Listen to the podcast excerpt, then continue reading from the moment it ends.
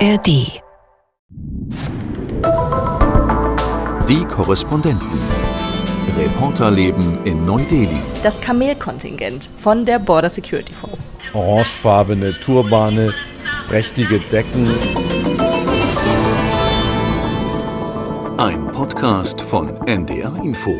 Hallo und Namaste, schön, dass ihr wieder mit dabei seid. Hier sind Peter und Charlotte.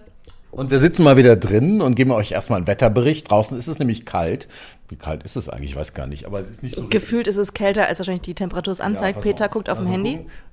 Okay, jetzt werdet ihr euch alle gleich vor Lachen die Bäuche halten. 20 Grad. Nein, aber es fühlt sich wirklich kälter an da oben. Und es ist total neblig und eklig. Es ist super neblig. Also wir gucken hier gerade aus dem Fenster und es ist einfach so ein ganz grauer Schleier, den wir ja schon oft beschrieben haben. Also es ist, glaube ich, die Taube. Nee, die Taube nicht. Die Tauben besuchen mich hier immer auf dem Balkon vorm Büro. Wir haben ja auch so CDs hängen, aber das hält sie nicht davon ab, da trotzdem immer wieder hier auf dem Geländer zu sitzen. Nee, aber es ist so ganz diesige Luft und es ist heute wirklich so eine Mischung aus diesem schlimmen Smog. Auch noch, was heißt Fog auf Deutsch? Nebel. Nebel, genau. Also es ist diese Mischung aus Smog und Nebel. Also es fühlt sich eigentlich an wie so, sorry, liebe Hamburger, wie Hamburger Winter. Es ist ein totales Problem übrigens für den Luftverkehr hier, weil die Flugzeuge wirklich in dichten Nebel teilweise landen müssen. Vor allen Dingen morgens ist das immer ein Problem. Und für so eine Nebellandung brauchst du einen Flughafen, der dafür vorbereitet ist. Das ist der internationale Flughafen von Delhi. Du brauchst Flugzeuge, die die entsprechenden Einrichtungen haben. Und du brauchst Piloten und Pilotinnen, die trainiert sind. Und irgendwas hakt immer. Also erstens mal ist gerade eine Landebahn in Delhi gesperrt wegen Bauarbeiten. Zweitens ist es so, dass viele Fluggesellschaften nicht genügend Flugzeuge haben, die dafür ausgestattet sind, für so eine Vollnebellandung. Cat 3B heißt die. Das ist der Spezialausdruck dafür. Und manchmal fehlen auch die Piloten. Und deshalb gibt's hier ständig Randale. Ich habe gerade vorhin gesehen, da haben wieder Passagiere rebelliert, weil ihnen gesagt wurde, der Flug wurde abgesagt wegen des Nebels. Peter, du bist mal wieder gut informiert, was Landebahn und Flughafen in Delhi angeht. Aber jetzt die Überleitung passt perfekt. Schlechte Luft ist ein super Thema, weil, bevor wir sagen, wo wir letzten Freitag waren, spiel doch mal ab das Video.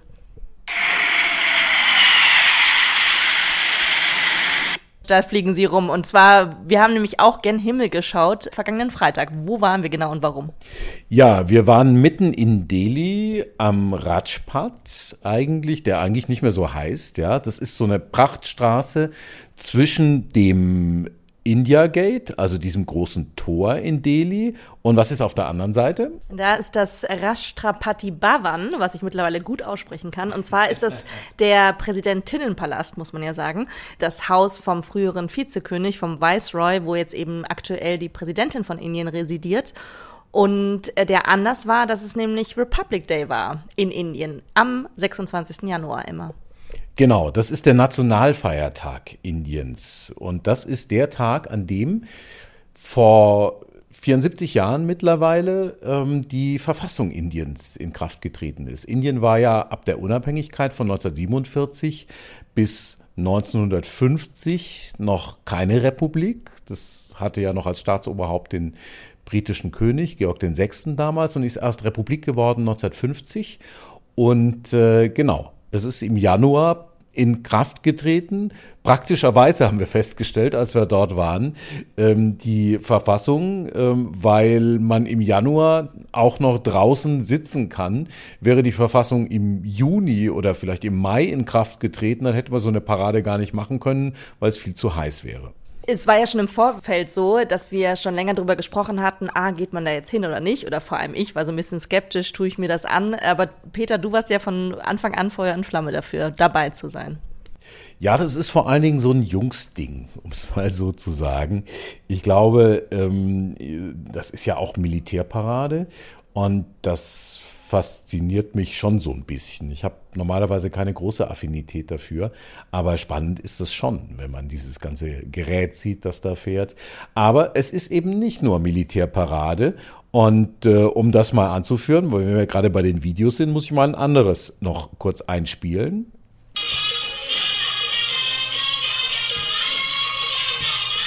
Das hört sich doch jetzt gar nicht so militärisch an, ne?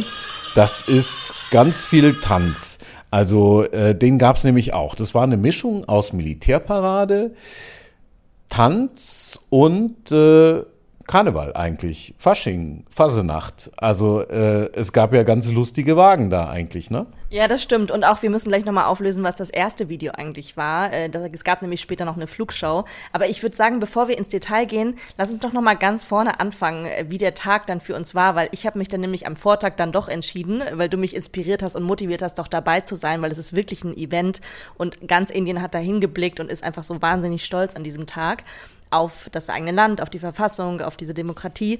Und wir sind relativ früh da schon hingefahren, weil es war nicht klar, diese ganze lange, große Prachtstraße, die ist insgesamt 5 Kilometer lang, wie man da hinkommt, und die Straßen waren gesperrt. Also wir haben uns morgens schon um 7.15 Uhr getroffen, ne?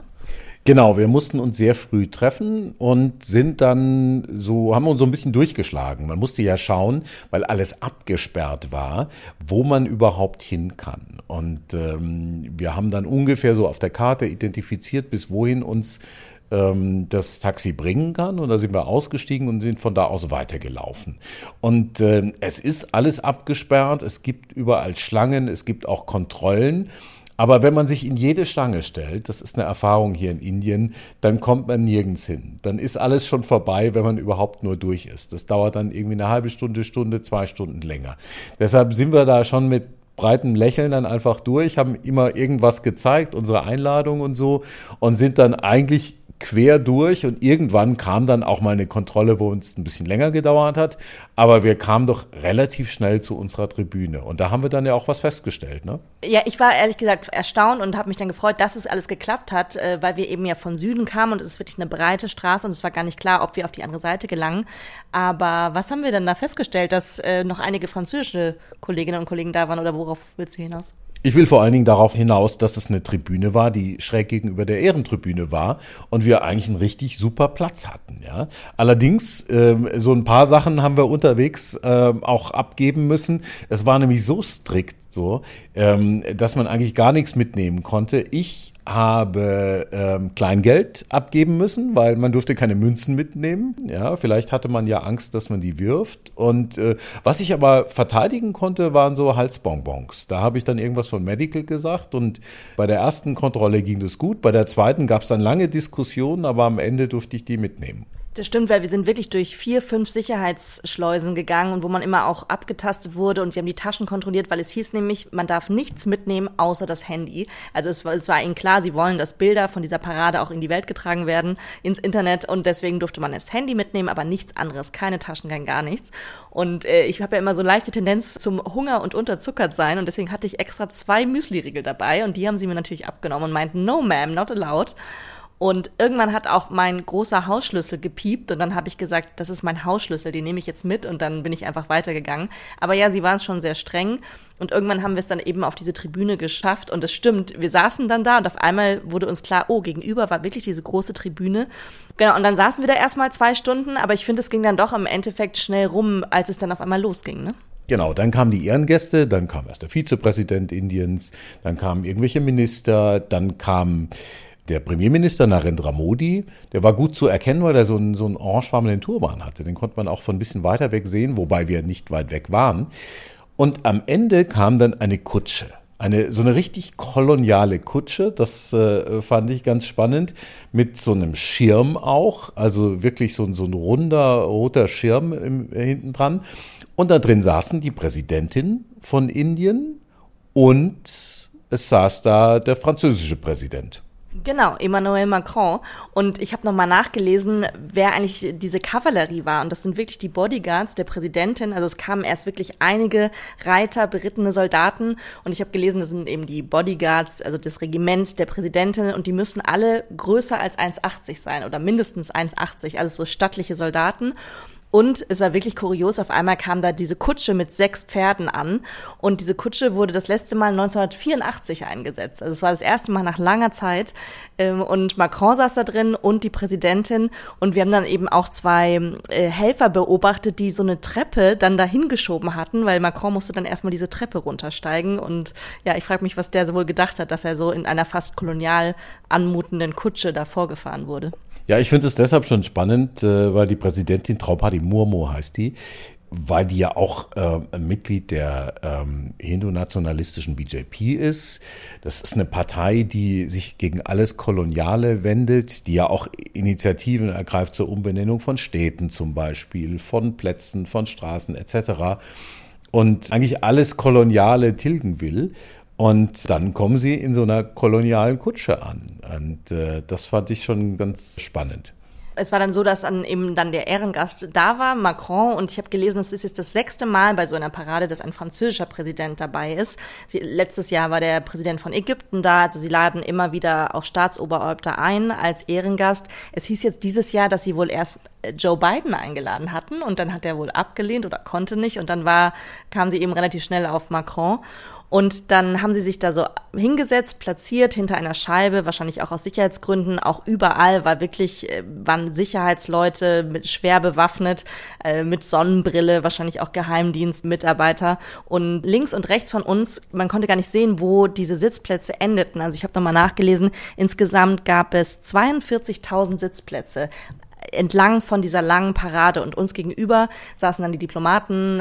Wir haben dann auch die französische Delegation gesehen, die ankam, und dann ging es los mit der Flagge, die gehisst wurde, und der Nationalhymne, die gespielt wurde, und währenddessen hörte man Kanonenschüsse. Genau, da gab es 21 Salutschüsse, die zu so einem Ereignis dann abgefeuert werden.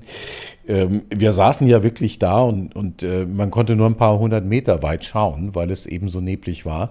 Das hat das Ganze natürlich gedrückt. Man hat weder an der einen Seite das India Gate gesehen, noch an der anderen Seite den Präsidentinnenpalast. Also das war schon ein bisschen merkwürdig. Und ich habe es ja gesagt, also es war so eine Mischung aus allem. Also wenn wir da mal anfangen, es hat erstmal als richtige Militärparade angefangen. Es war also wirklich das, was man sich so unter einer Militärparade vorstellt. Und da fuhren dann unter anderem auch Panzer und irgendwelches Militärgerät. Und wie war das eigentlich für dich? Ich glaube, das war auch alleine die Vorstellung, irgendwo hinzufahren, wo so Militärgerät vorgeführt wird, hat dich eher so ein bisschen abgestoßen, oder? Ja, ich hatte vor allem so Sorge, dass man da so früh vorher ankommen muss und dann sitzt man da so ewig und dass es eigentlich so mühsam ist und dann kann man da nicht wieder weg. Aber ehrlich gesagt, als wir dann da saßen, ging es dann doch relativ schnell, als es dann angefangen hat. Und irgendwann kamen dann diese Panzer und ich habe ehrlich gesagt, glaube ich, noch nie so nah einen Panzer gesehen. Und was mich am meisten verwundert hat, ist, das waren so 3, 4 Panzer, und während die dann vor die Ehrentribüne fuhren, hat der eine Panzer hat sein langes Rohr auf das Publikum gerichtet. Und ich dachte, also als Salut wahrscheinlich, oder und in dem Panzer stand ein Soldat und hat eben militärisch gegrüßt, Richtung der Präsidentin, Richtung dem Premierminister und auch Richtung Macron. Und das war dann wie so eine Art Gruß von dem Militär. Ich fand es irgendwie merkwürdig, dass dann diese Panzer davor fahren. Und du weißt wahrscheinlich genauer, was das eigentlich für ein Panzer war, ne? Ja, lass uns doch mal ein bisschen über Militär sprechen. Das ist ein schön Anlass, eine gute Brücke sozusagen. Es ist mir eins erstmal aufgefallen. Also ich war noch nie bei einer Militärparade, aber ich habe mich schon ein bisschen mit militärischem Gerät beschäftigt und kann so grob Sachen auch unterscheiden. Außerdem konnte man ja nachlesen, wir haben einen ganz prächtigen Bildband fast bekommen für diese Parade, wo einzeln jeder Paradeteilnehmer im Prinzip aufgeführt war, also jedes Element. Und da waren russische Panzer erstmal, einen russischen T-90-Panzer. Jetzt gucken wir gerade raus und es regnet. Es regnet, weil ich dachte gerade, irgendwie ist es ein merkwürdiges Geräusch. Es ist nicht die Lüftung, sondern es regnet. Ja. Es hat, glaube ich, seit Wahnsinn. Monaten nicht in Delhi geregnet. Ja, es hat eigentlich total selten geregnet in der letzten Zeit. Also das steht dann auch in der Zeitung, übermorgen regnet es mal. Ich meine, wir kommen aus Hamburg, da kannst du nicht in die Zeitung schreiben, morgen regnet es, außer vielleicht irgendwie klein in der Ecke, weil verrückt, aber egal, aber gut, dass wir nicht bei Regen da bei der Militärparade saßen, wir hatten immerhin nur schlechte Luft. Aber ja, zurück zum Panzer. Die russischen Panzer, genau. Und da sind dann russische T-90-Panzer vorgeführt worden und überhaupt viel russische Technik. Das hat mal wieder gezeigt, die Inder haben einfach so viel Waffen aus Russland. Und was sie da vorgeführt haben, war imposant, ja. Aber wenn man mal genauer hingeschaut hat, war es halt auch ziemlich alt. Ich habe nochmal nachgeschaut, 60% der Waffen der indischen Armee kommen aus Russland. In den letzten 20 Jahren haben die für 60 Milliarden US-Dollar Waffen gekauft. aus Russland. Und es gab jetzt heute gerade wieder eine Meldung, dass die Russen den Indern Waffen angeboten haben, Hubschrauber, Kampfjets. Ja, sie haben auch gesagt, sie können sie in Indien bauen. Ja, es gibt ja so eine Initiative, die heißt Make in India, so ein Regierungsprogramm, dass eben Sachen hier gebaut werden. Und das gilt eben auch für Militärtechnik. Und die Inder sind allerdings da ziemlich zurückhaltend geworden, was diese Militärtechnik aus Russland anbelangt jetzt. Ja, ist nicht auch das Problem, dass Indien zunehmend realisiert, dass die Russen ihre eigenen Waffen gerade aus aktuellem Anlass brauchen und sie gar nicht Nachschub bekommen, wenn irgendwie Waffen oder Geräte nachjustiert werden müssen und dass sie dann ewig warten müssen, dass es aus Russland neue Teile gibt? Genau. Ja, das ist es eben. Also du bist abhängig von Ersatzteilen vor allen Dingen, die aus Russland kommen müssen. Und ein deutscher Offizier hat mir vor einiger Zeit schon mal gesagt, dass beim Manöver, das sie hatten zusammen mit den Indern, also die Deutschen und die Inder, dass da die Inder gesagt haben, wir kriegen keine Ersatzteile mehr für unsere Kampfjets. Wir haben ein Problem gerade. Das war relativ zu Beginn des Ukraine-Krieges. Das wird jetzt nicht viel besser geworden sein. Trotzdem wollen die Russen den Indern Waffen verkaufen jetzt. Also sie wollen Geschäfte machen, auch bei der Militärtechnik. Da gab es eine ganz interessante Pressekonferenz Ende Dezember. Da hat sich der russische Außenminister Lavrov und der indische Außenminister Jaishankar getroffen. Und da hat Lavrov auch gesagt, wir arbeiten in mehreren Sektoren zusammen und so, unter anderem auch bei der Militärtechnik. Und Lavrov hat das ungefähr wiederholt, hat die Sektoren auch wiederholt, nur die Militärtechnik hat er weggelassen. Das heißt, die Inder sind da sehr, sehr zurückhaltend geworden. Die Inder wollen inzwischen westliche Militärtechnik. Die wissen, dass sie bei den Russen, um es mal salopp zu sagen, aufs falsche Pferd gesetzt haben. Sie wissen zwar, dass sie von denen noch abhängig sind für 10, 20 Jahre, weil sie so lange halt diese Militärtechnik noch haben werden und Ersatzteile tatsächlich brauchen. Aber wenn sie was Neues haben wollen, dann gehen sie an den Westen, an die Amerikaner zum Beispiel oder auch an die Franzosen. Genau. Das war nämlich der Grund, warum Macron da auch saß. Genau, die Franzosen haben viel Rüstungstechnik und haben auch Sachen, die die Inder sehr interessieren. Die haben Kampfjets, diese Rafale-Kampfjets, die wollen die Inder haben. Die sind für die interessant und die brauchen sie vor allen Dingen, das ist ganz interessant, für ihre Flugzeugträger. Die Inder haben nämlich 2 Flugzeugträger und diese Jets können da gut landen und starten und dafür wollen die kaufen.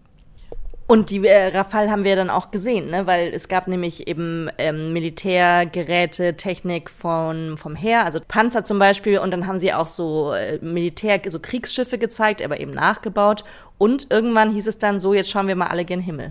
Ja, das war eine interessante Show, was wir vorhin gehört haben. Das waren 4 indische Kampfjets, die da vorbeigeflogen sind in Formation. Es sind auch noch andere. Französischer Airbus zum Beispiel, großer Airbus, so ein Tankflugzeug ist geflogen. Und auch ganz eine alte Dakota, Militärflugzeug der indischen Luftwaffe.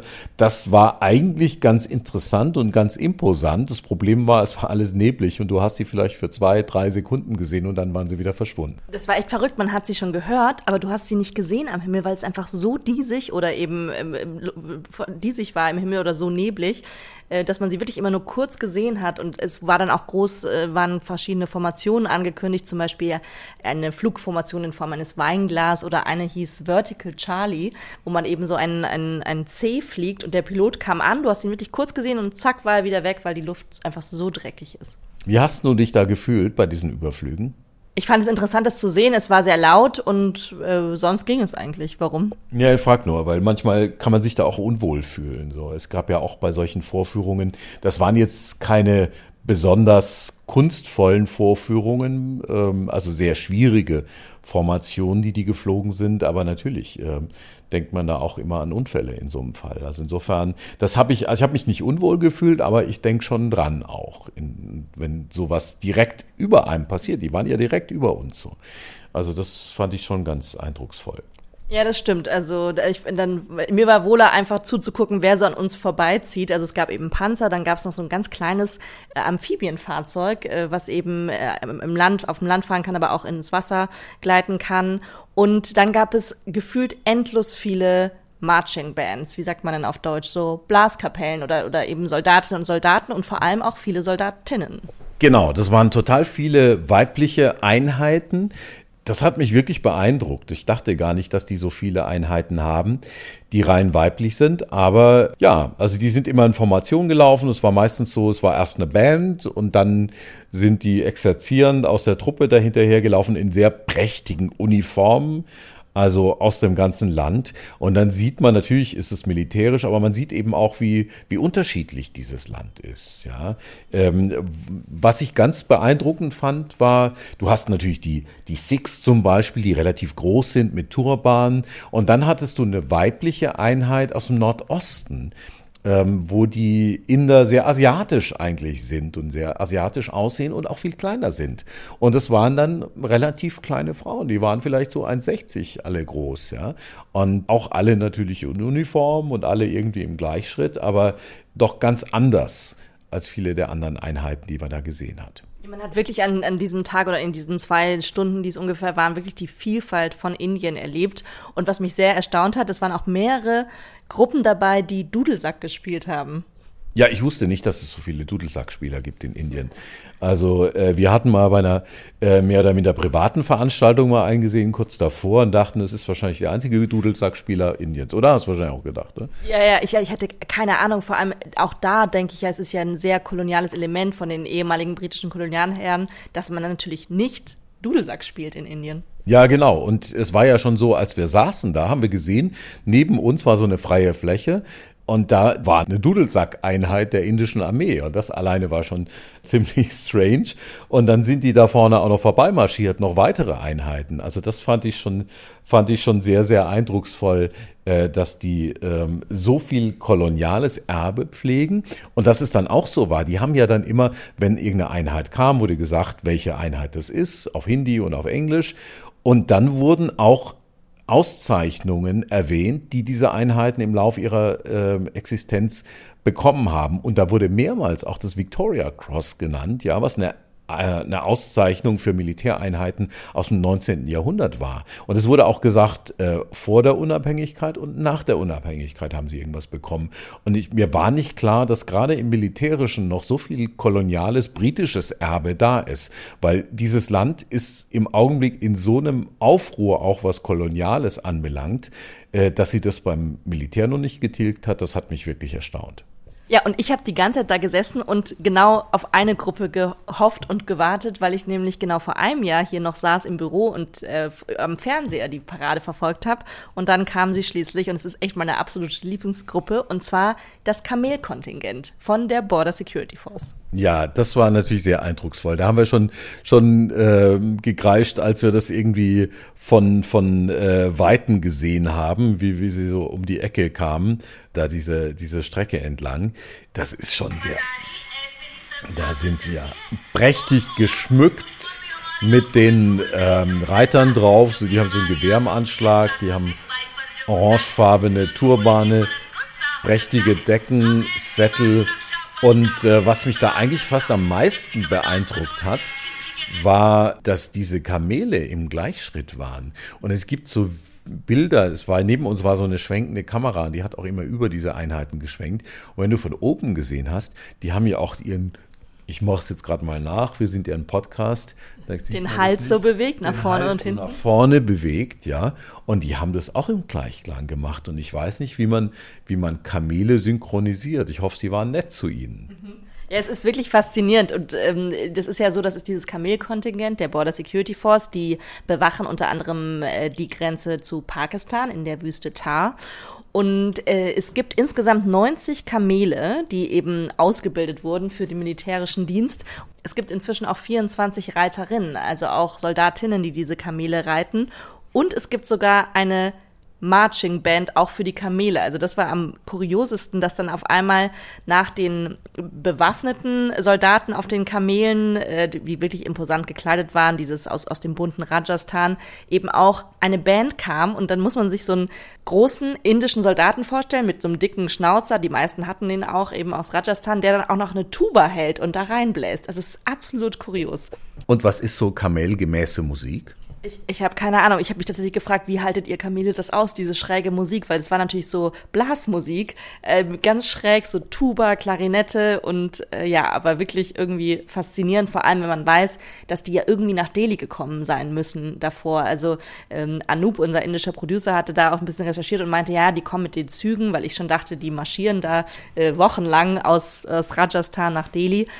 Also was für ein irrwitziger Aufwand und auch diese ganzen Soldatinnen und Soldaten, das waren einfach Tausende, die sich ja auch da alle formatieren mussten davor. Die haben das alles geübt, die waren da seit 3 Uhr morgens und man sah ihnen auch an, fand ich, wie stolz sie waren, ihr Regiment fortzuführen. Und dann ging es ja auch weiter und dann ging es eher Richtung Karneval, was du ja auch schon vorhin angedeutet hast, ne? Genau, dann wurde es irgendwie ganz anders. Also das war sehr militärisch am Anfang und auch mit diesen Überflügen und so.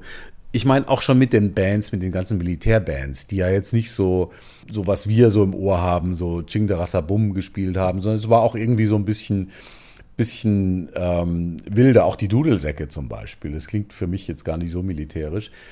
Und dann war es plötzlich Tanz. Dann war das plötzlich Volksfest, ne? Ein Volksfest, ja. Und es war auch so ein bisschen durcheinander. Es hatte zwar eine Struktur, es hatte zwar irgendwie eine Choreografie, aber die war schon sehr, also die sah von auch aus der Nähe sah die irgendwie schon so ein bisschen wild aus, so.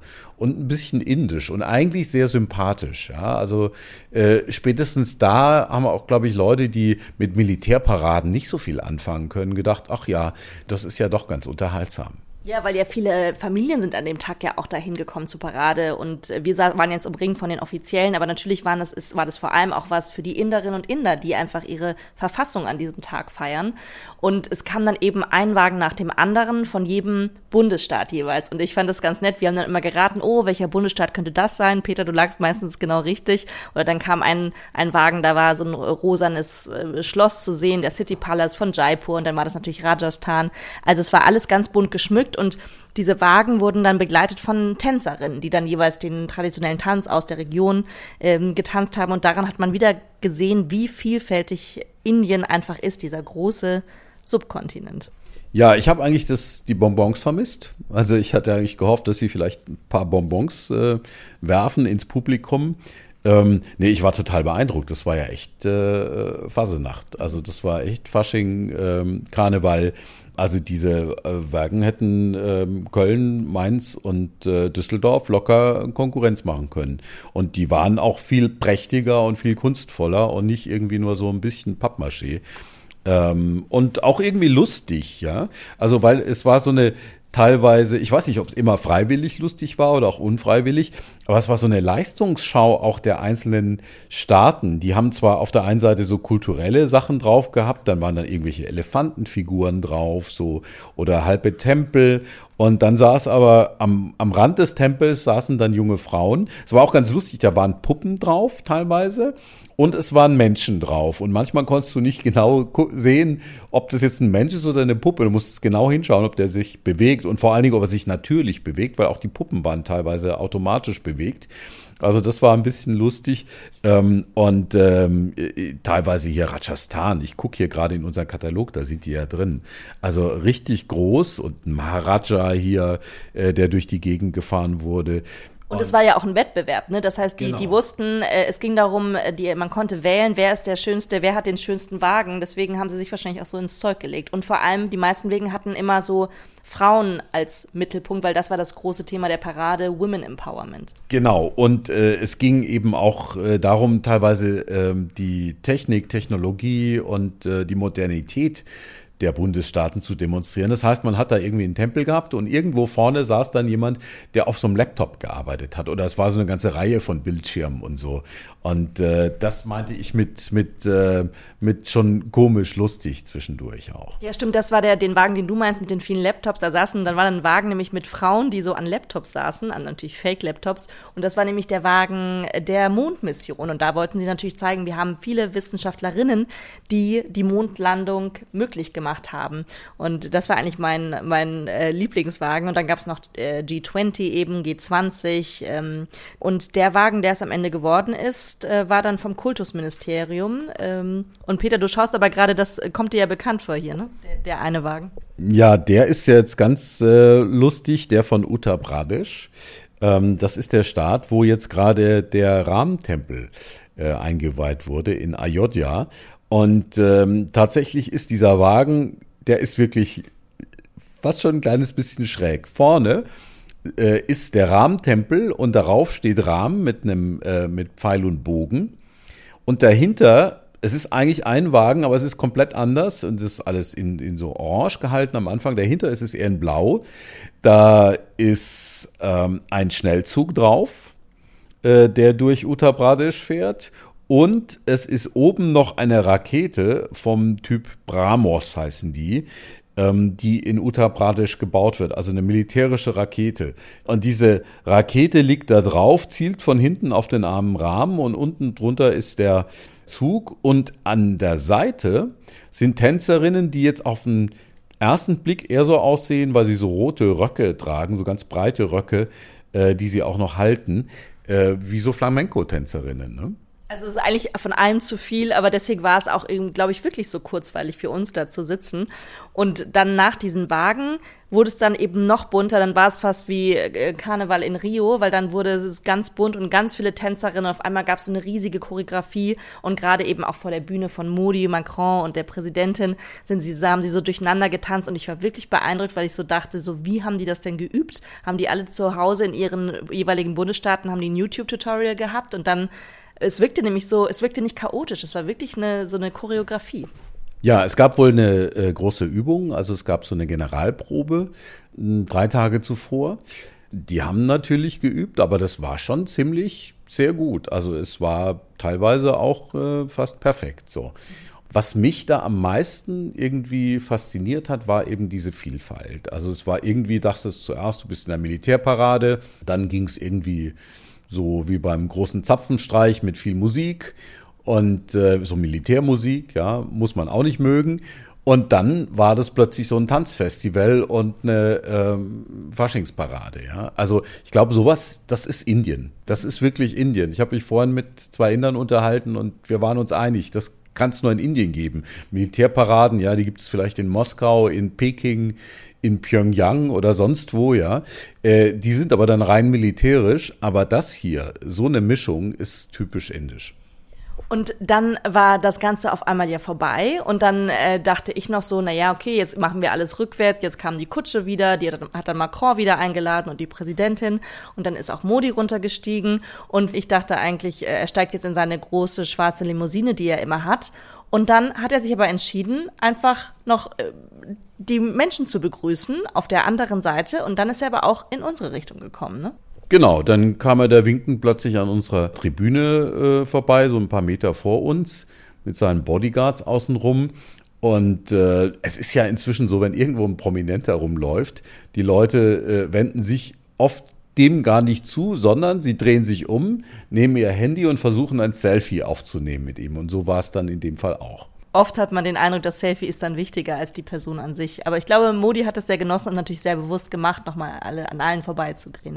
Ja, natürlich. Und er nutzt dieser Tage sowieso alle Gelegenheiten, um sich eben als der Landesvater zu präsentieren, weil ich glaube, alles, was gerade in diesen Wochen, in diesen Monaten passiert, muss man durch die Brille der bevorstehenden Parlamentswahlen sehen. Und klar ist es gut für ihn, so eine Parade zu haben mit jemand wie Macron. Er kann sich mit einem westlichen Staatschef schmücken. Er kann sagen, hier, guck mal, eine alte Demokratie wie Frankreich, die kommen hierher. Das ist sein Freund. Ja, überall waren Plakate, auch in der Stadt mit Indian Friendship, ja, wo sie sich auch teilweise umarmt haben. Ja, das ist ja so eine demonstrierte Herzlichkeit. Und damit kann er sich als Staatsmann präsentieren und kann gleichzeitig auch sagen, ja, also gibt es da im Detail irgendwelche Probleme in Indien? Nee, also wenn jemand wie Macron kommt und hier mein Staatsgast ist zur Parade, dann wird wohl alles in Ordnung sein. Also natürlich ist bei sowas immer ein politisches Kalkül dabei. Und ich hatte auch den Eindruck, als wir dann zurückgelaufen sind und alle dann so von dieser großen Prachtstraße weggeströmt sind, dass alle so aufgeladen waren oder sehr stolz waren, die Inderinnen und Inder um uns herum, ne, dass sie eben dabei waren und dass sie stolz sind auf ihr Land und dass es schon einen gewissen Effekt hat, natürlich diese Parade. Und es ist eben, wie du sagst, mehr als nur eine bloße Parade, sondern es hat diesen Effekt und dass auch viele zu Hause das natürlich verfolgt haben an den Bildschirmen. Und es hat mir auch am Vorabend die Mutter von einer indischen Freundin erzählt, dass sie sich noch erinnert, dass sie als Kind doch da immer hingelaufen ist, frühmorgens am Republic Day und dass das wirklich einfach so ein, ja, der Nationalfeiertag ist in Indien. Ja, und das ist, glaube ich, für uns Deutsche auch so ein bisschen, hat schon so was Befremdliches, weil wir das eben nicht so kennen. Dieser ungetrübte Patriotismus oder Nationalstolz, das hat in Deutschland oft einen Beigeschmack, auch mit gutem Grund. Und deshalb ist es natürlich für uns irgendwie auch so ein bisschen merkwürdig, bei sowas überhaupt dabei zu sein. Und auch diese ungetrübte Nationalfreude, diesen Nationalstolz, diesen Patriotismus da zu sehen, der sich aber auch natürlich, wenn man genauer hinschaut, in der indischen Politik auch mit Nationalismus mischt. Aber ich glaube, an so einem Tag wie dem Republic Day, das ist etwas, wo sich alle Inder dann wiederfinden, egal wer da vorne als Premierminister steht. Das ist einfach, da sind die Menschen stolz auf ihr Land, da sind die Menschen stolz auf das, was sie geleistet haben, aus was da gebaut wird etc. Also insofern kann man da auch hingehen, auch als Ausländer, auch als Journalist und sich einfach mal auch einen Moment freuen. Ja, insofern vielen Dank, dass du mich am Ende doch noch motiviert hast und ich fand es wirklich sehr interessant, am Ende einfach dabei zu sein und das zu erleben. Und schreibt uns gerne, wo ihr schon mal in der Welt vielleicht eine Parade gesehen habt oder an was ihr denkt, wenn ihr das hört. Vielen Dank fürs Zuhören. Schreibt uns wie immer auch eure Gedanken, eure Anregungen an neudelhi@ndr.de, an die bekannte E-Mail neudelhi@ndr.de. Und dann wünschen wir euch eine schöne Woche. Und ich glaube, Peter, wir hoffen, dass es gleich aufhört, wieder zu regnen, oder? Ich weiß nicht, ob ich hoffen soll, dass es aufhört zu regnen. Der Regen könnte ja ein bisschen von diesem Dreck aus der Luft waschen. Also ich glaube, meinetwegen kann es noch ein bisschen regnen. Ja, vielleicht stimmt es dann, weil dann werden auch die Blätter auf den Bäumen wieder sauber. Insofern, genau, bis bald einfach. Tschüss. Schöne Woche, tschüss. Die Korrespondenten. Reporterleben in Neu-Delhi. Ein Podcast von NDR Info. Was bedeutet der Krieg im Nahen Osten für die Region? Welche Themen bewegen junge Wählerinnen in den USA? Und wie hält sich Wladimir Putin in Russland eigentlich an der Macht? Die Antworten darauf und noch mehr spannende Recherchen hört ihr bei 11KM, der Tagesschau-Podcast. Ein Thema in aller Tiefe, aus Deutschland und der ganzen Welt. Putin vergisst nichts. Also Leute, die loyal sind, belohnt er. Das fängt an bei Leuten, mit denen er in Petersburger Zeiten zu tun hatte. Die sind bis heute an Schaltstellen der Macht. Die sind auch mit ihm alt geworden. Und es gibt halt diejenigen, die er zu Feinden erklärt. Und wenn das einmal passiert ist, dann geht da nicht mehr viel. 11KM, der Tagesschau-Podcast. Ganz nah dran an aktuellen Themen mit Journalistinnen und Journalisten der ARD. Jeden Montag bis Freitag. Ihr findet uns in der ARD-Audiothek und überall, wo es Podcasts gibt. Ich bin Viktoria Kobmann und ich freue mich auf euch.